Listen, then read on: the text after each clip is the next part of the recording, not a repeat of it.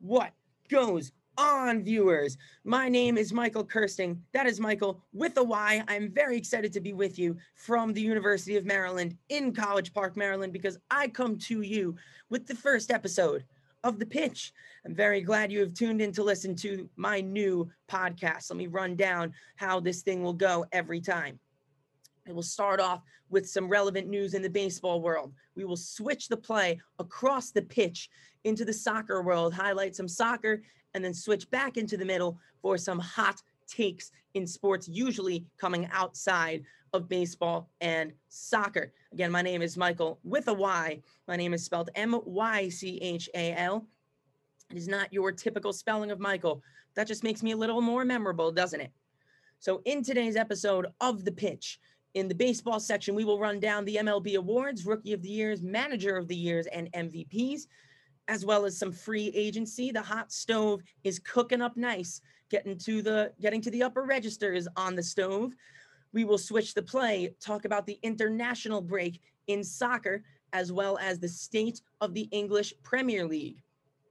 And at the back end of the episode, we will give some hot takes coming from the N F L. Hope you enjoy it. Episode number one of The Pitch starts now. Let's play ball on the baseball section of The Pitch.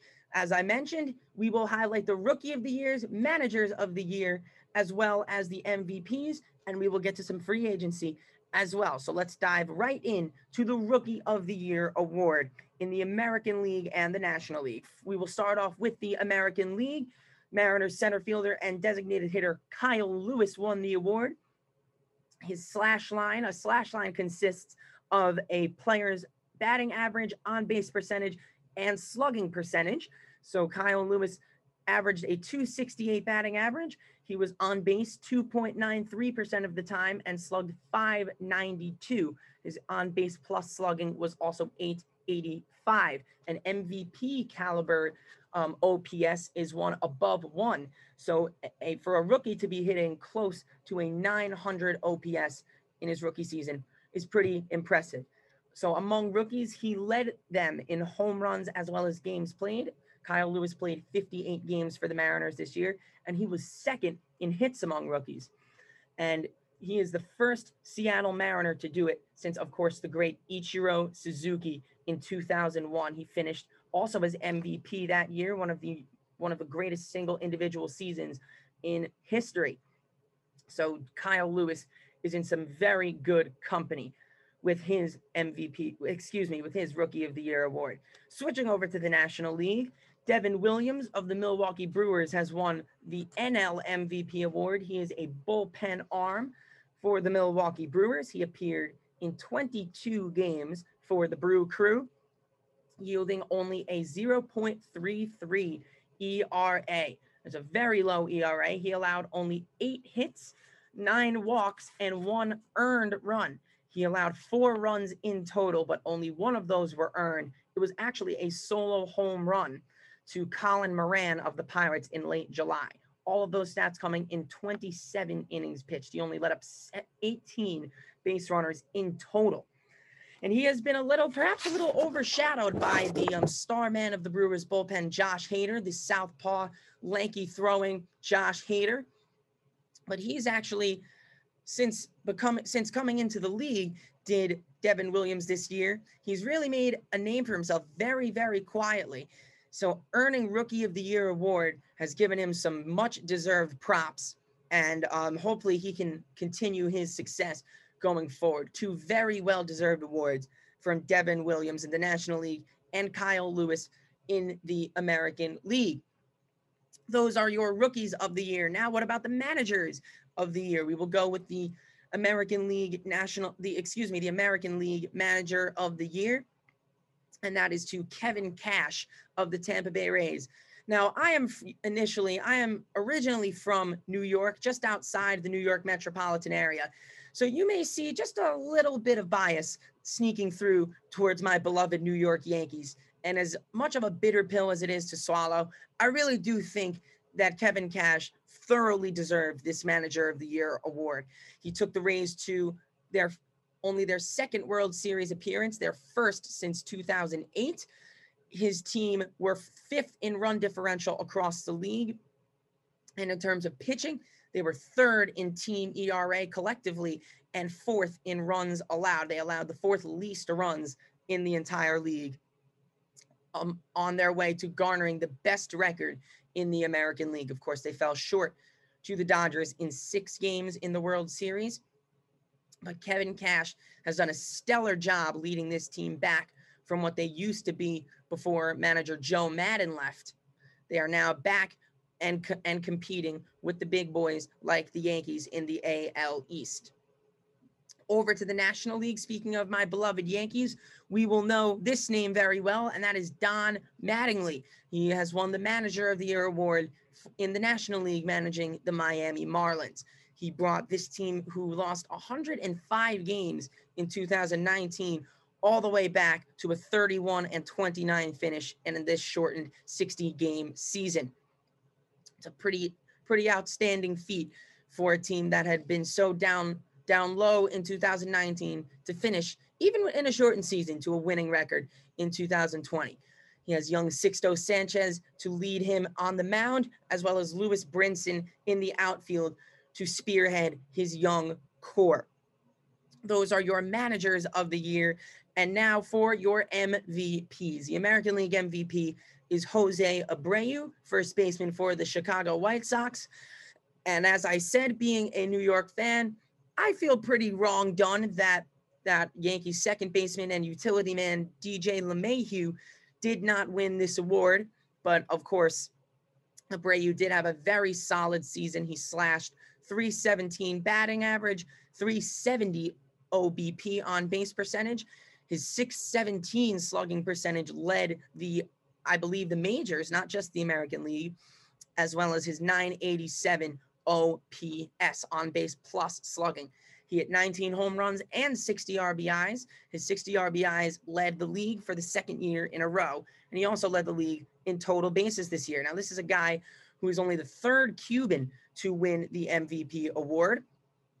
And being at first base for a newly revamped Chicago White Sox side, after such, after seeing the lows of this Chicago White Sox team, they have been at the lower end of the A L Central for quite some time now, but with the acquisitions of Tim Anderson at shortstop, as well as Dallas Keuchel on the mound, this is a team that is definitely taking strides in the right direction, and seeing that they have now an M V P at first base makes them a whole lot scarier.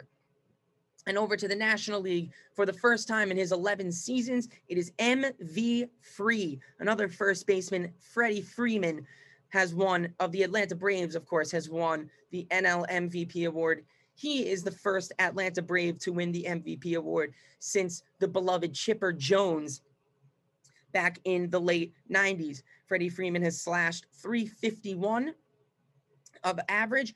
He was on base. His on-base percentage was four sixty-two, very good on-base percentage.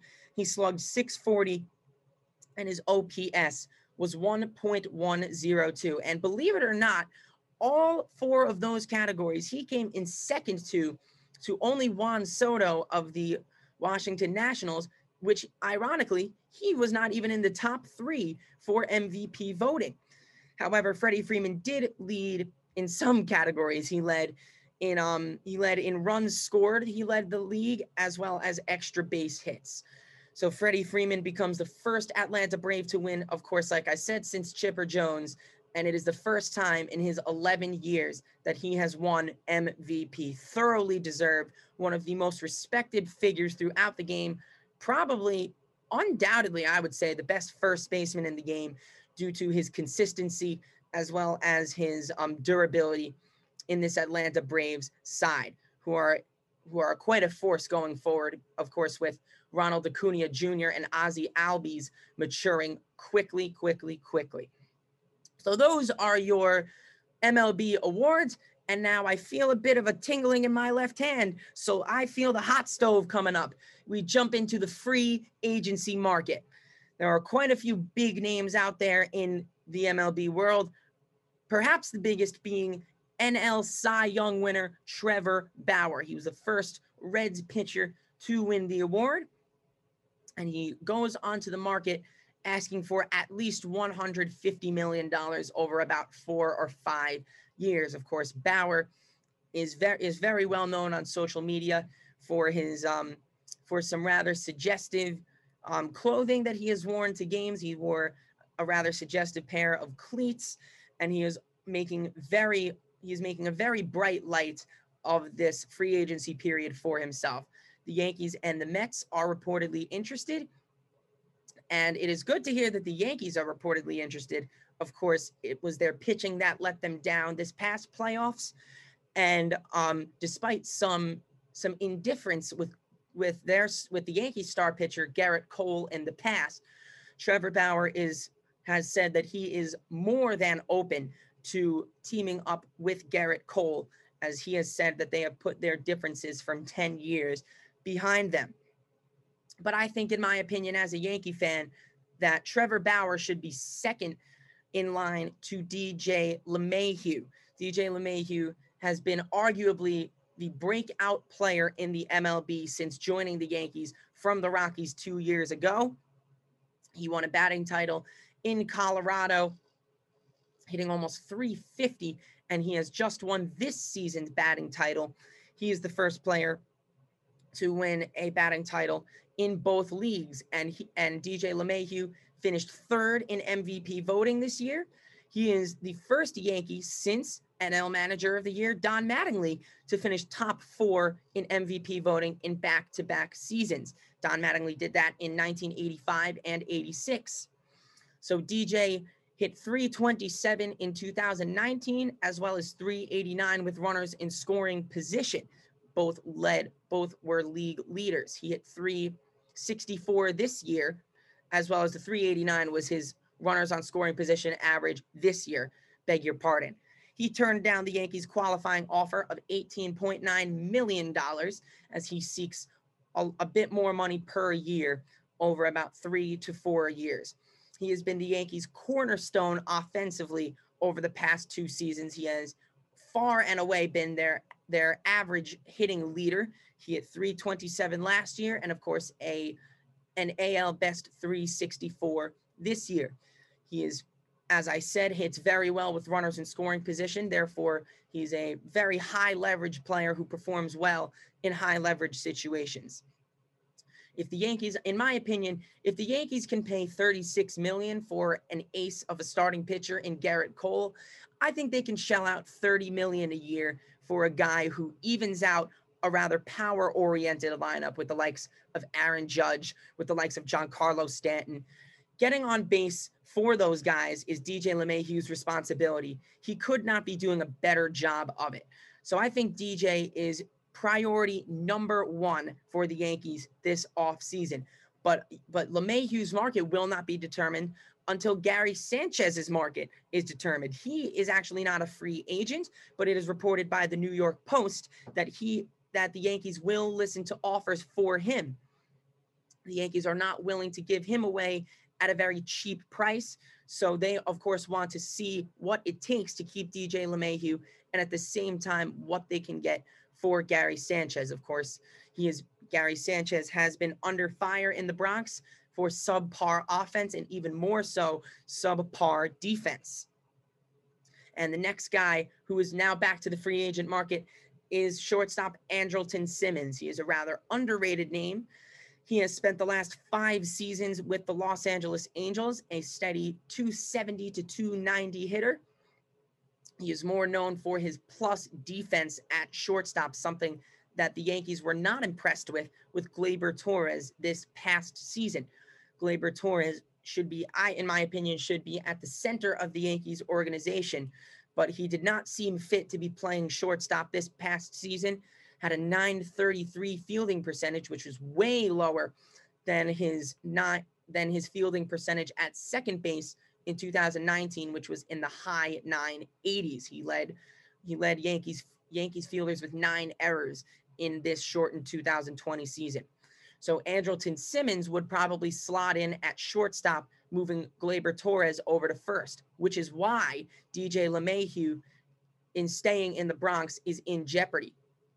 Of course, D J is a is a Swiss Army knife in defense. He can play second, third, of course, now occupied by Gio Urshela, and first base, which is occupied by Luke Voit. He can be, however, moved over to designated hitter, or he could be sold for a high amount. I don't think the Yankees should sell Luke Voit because he because his presence in the team is massive. He is um, a guy who brings a lot of energy to the team. But keeping D J LeMahieu, he is a plus defender and an even more so a plus hitter, which is what the Yankees need. But keeping, but bringing Andrelton Simmons in to steady the ship defensively is a good idea, but it's just also integrating him, Gleyber Torres, and D J LeMahieu in the same lineup. If the Yankees can do that, they may be well on their way to winning a World Series this coming season. So that is your hot stove update. That is your baseball update. Now let's switch the play. Let's ping it from left to right and dive in to soccer. All right, play has been switched, so let's get into some soccer. League play is a little bit out right now as players have transitioned into their national sides into the international break. Of course, the United States and Wales played out a nil-nil draw in North Wales yesterday. Gareth Bale did not start for the Welsh national team. There were, however, six debutants for the United States. Conrad De La Fuente, Yunus Musa, and Gio Reyna all started, making their national team debuts, and Nicholas Gioacchini, Owen Otasawi, and Johnny Cardoso all subbed on. Six new players, all young as well. And it was also the um, former Maryland Terrapin, Zach Steffen, who captained this United States side in goal.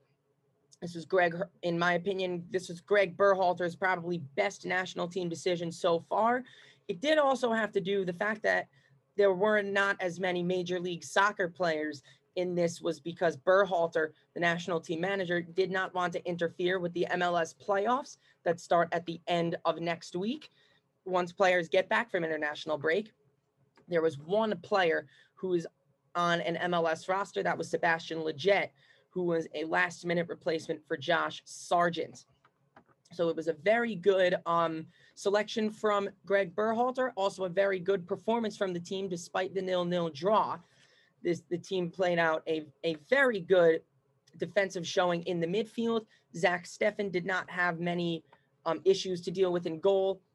The defense made sure to limit the amount of shots, and Weston McKennie and Tyler Adams in the midfield both were a presence on the on the offensive as well as the defensive side of the ball. So overall, even though there were no goals scored and the offense did look a little bit slow from the United States, it was overall a pretty good showing.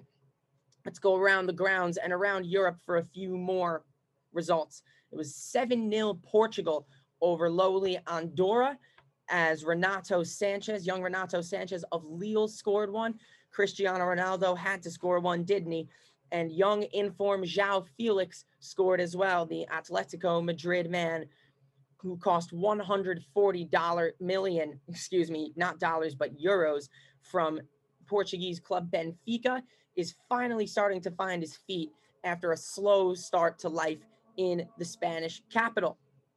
Chelsea loanee Michy Batshuayi scored a brace in Belgium's victory and a stunner at the Stade de France as Marcus Force and Oni Valakari, who made their first caps for the Finland national team, took down France in their own patch two nil. A very A very interesting result that comes from the Stade de France. And that was, of course, international friendlies. As for European Championship qualifying, Scotland has made it through, beating Serbia after James McLean slotted home the fifth and final penalty for the Scottish. Of course, captained by Liverpool left back Andy Robertson. It's been a very, it's been a very long and hard journey for him, but it is great to see that he is still healthy and that he has captained this side, leading them all the way to Euro twenty twenty-one. They are actually in the same group as the English national team, so it'll be it'll be nice to watch them square off as well. So that is your international wrap-up, and now back to the domestic leagues. Of course, you will not be able to see behind me. I have a Chelsea fla- Chelsea F C flag on my wall behind me. So in the Premier League, I will highlight them first. It is a team that are coming together in terms of new signings. Of course, Chelsea were able to spend lots after the transfer ban that was handed to them last summer. So they have, they had a lot more money than most clubs, of course, due to the pandemic. Most teams lost a lot of revenue, but since there was not um, a pound spent by, by Chelsea in summer twenty nineteen, they were able to spend mucho this year. So Ben Chilwell, Kai Havertz, uh, Timo Werner, and Hakim Ziyech all, all is uh, contributing on each side of the ball. But perhaps the most, um, perhaps the the biggest signing, the most necessary signing, being Edouard Mendy. He has really stepped up to the plate for the Blues so far this year. In his um, in his nine games started across all competitions, he has kept six clean sheets. And in the league, he has only conceded one goal in all. And that was, of course, their last match against Sheffield that ended four to one. So outside of West London, at the, near the top of the table, at least, are a surprising Southampton side that actually came back from three one down against those Chelsea Blues to finish three three. They sit one point off the top, as they are uh, usually a usually a pretty mid-table side, but they are sitting up very high and close to the top. Tops. This is also without top scorer Danny Ings, who seems to be out for a significant period of time. Nice to see another team getting in on the action. Of course, Everton and Liver and excuse, excuse me, not Liverpool, Everton and Aston Villa were the two talks of England after starting off scorching hot. Everton have somewhat cooled down. Excuse me. They're on a three-game skid right now. They have lost their last three heading into the international break. And Aston Villa were on a two-game skid of their own before taking their final match of before the international break. So they stopped off on a good note. Everton and Aston Villa still very much in the title race. Of course, their top scorer is Dominic Calvert-Lewin, who actually scored against against Ireland in the midweek against Ireland for the English national team, and Ollie Watkins of Aston Villa both stayed hot through the club play period. Spurs, Tottenham Hotspur are also close to the top. They are tied with Southampton for second place. That is all in thanks to their top scorers, Harry Kane and Heung-min Son. You usually see Harry Kane, one of, if not the most clinical strikers in the world, at the top of the goal scoring list, but he is actually at the top of the assisting list. And there were in the game actually against Southampton, it was Son who scored four goals, all four being assisted by Harry Kane. As, as Kane and Son have, have combined to score fifteen of Spurs' nineteen goals on the season so far. And of the fifteen goal assists that Spurs have contributed, ten of them have come from Kane and Son. So we have a really, um, di- really scary dynamic duo breaking out in North London. They are not my favorite team, Tottenham Hotspur, and I, frankly, am very scared to face them, as Harry Kane has been a thorn in Chelsea's side over the past few seasons. Of course, we have not yet highlighted top of the table Leicester City. They only... They have quite a few teams breathing down their neck, as first and eleventh are separated by only six points. That is not a very slender, that is a very slender gap. Of course, uh, Leicester are being led by their, their scorer, perennial top scorer, Jamie Vardy, with a few new signings of their own. Timothy Castagne is currently injured, as well as their, um, their rock in central defense, who came over from From Freiburg two years ago. Turkish center back Çağlar Soyuncu is currently injured, but a new signing has stepped up, young French defender Wesley Fofana, who has been brought over from Saint Etienne. He has arguably been Leicester's best player since Soyuncu going down with his injury. I've always had respect, a very big form of respect for Leicester City, especially since Chelsea helped them win the title at Stamford Bridge in two thousand sixteen.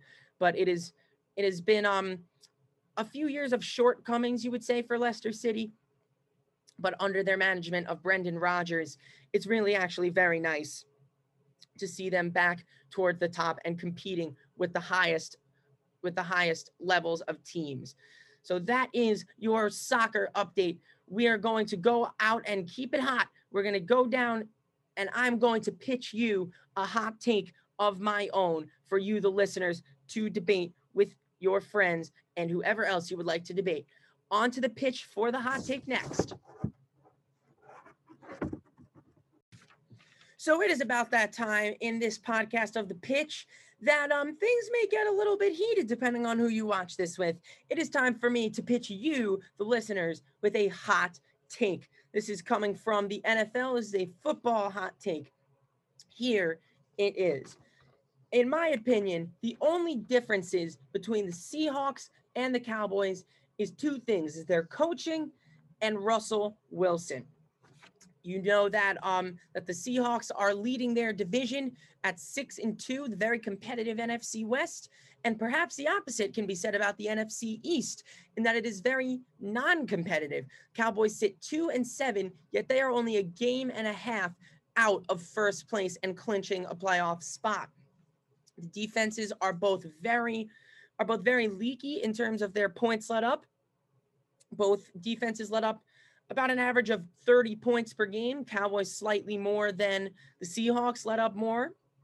The Seahawks allow the most passing yards per game, as well as the most total yards per game. And the Cowboys let up the second most rushing yards per game. So the defenses are very, very leaky. And that might not be too much an issue for the Seahawks because Russell Wilson is acting and playing like the M V P candidate he deserves to be given. And um, and he, if the defense lets up thirty plus, he'll just put up forty plus with the help of his receivers, Tyler Lockett, and the ever the ever-present force in the Seattle rec- Seahawks receiving core of D K Metcalf. He's a specimen of a wide receiver. And with his help, Russell Wilson is really leading the charge for the M V P case, whereas the Dallas Cowboys are down to their fourth quarterback. Of course, Dak Prescott had a gruesome ankle injury. Of course, he will be out for some time. Andy Dalton is on the COVID reserve list, and Ben DiNucci just did not perform two weeks ago. So they are down to Garrett Gilbert, who almost took down the undefeated Steelers, but didn't do quite enough. And it just comes down to that. Of course, D- Dak Prescott was playing M V P level football himself uh, before he went down. But now the Cowboys, being down for the count, are down at the quarterback spot. And they are even a little bit down on their luck with their coaching, because the coaching is the other thing that separates these two teams. It is Mike McCarthy of the Cowboys against Pete Carroll. We have seen what Pete Carroll has done for this team. He has transformed the Seahawks into a perennial contender for the Super Bowl every year. And it, it's looking like they could be leading the charge again now with Metcalf at the center of the receiving core, along with tight end, veteran tight end Greg Olsen. He has the locker room completely um, together. He is he has them sorted, and he has them completely banded together. There is not a bit of separation, any any friction in that locker room. And Pete Carroll, he has been at the helm for now ten, eleven years, has made sure to keep the locker room completely together, something he has done very, very well. Whereas Mike McCarthy, on the other hand, you could tell that there is fracturedness in the defense, in the offense, even amongst the coaches themselves, where he is, of course, calling the plays on offense as he used to for Aaron Rodgers in Green Bay. But the plays just aren't coming to fruition. They go three and out a lot. They just tend to not score, as well as let up a lot of points. So you could tell that there is a disconnect between the Cowboys coaching and players. And even though the defenses look pretty much the same, I think that the, the main difference is the M V P caliber play of Russell Wilson and the fact and the fact that the coaching is just really letting the Cowboys down. If those two things were at level playing fields, either the Cowboys, if they had their own M V P candidate back in Dak Prescott, as well as a better coach than Mike McCarthy, I think that the Cowboys would be far and away the leaders of this division of the N F C East. And likewise, and vice versa, if the Cow- if the Seahawks had a worse coach and they were in a little bit less fortunate of a position with their quarterback not being Russell Wilson, they could be at the bottom of the very competitive N F C West. So that is a hot take, and that is a wrap. for today's episode of The Pitch. Thank you so much again for tuning in. We will detail baseball, soccer, and hot takes again next week. Until then, my name is Mychal Kirsting. That is Mychal with a Y, signing off for now. Thank you so much for viewing again.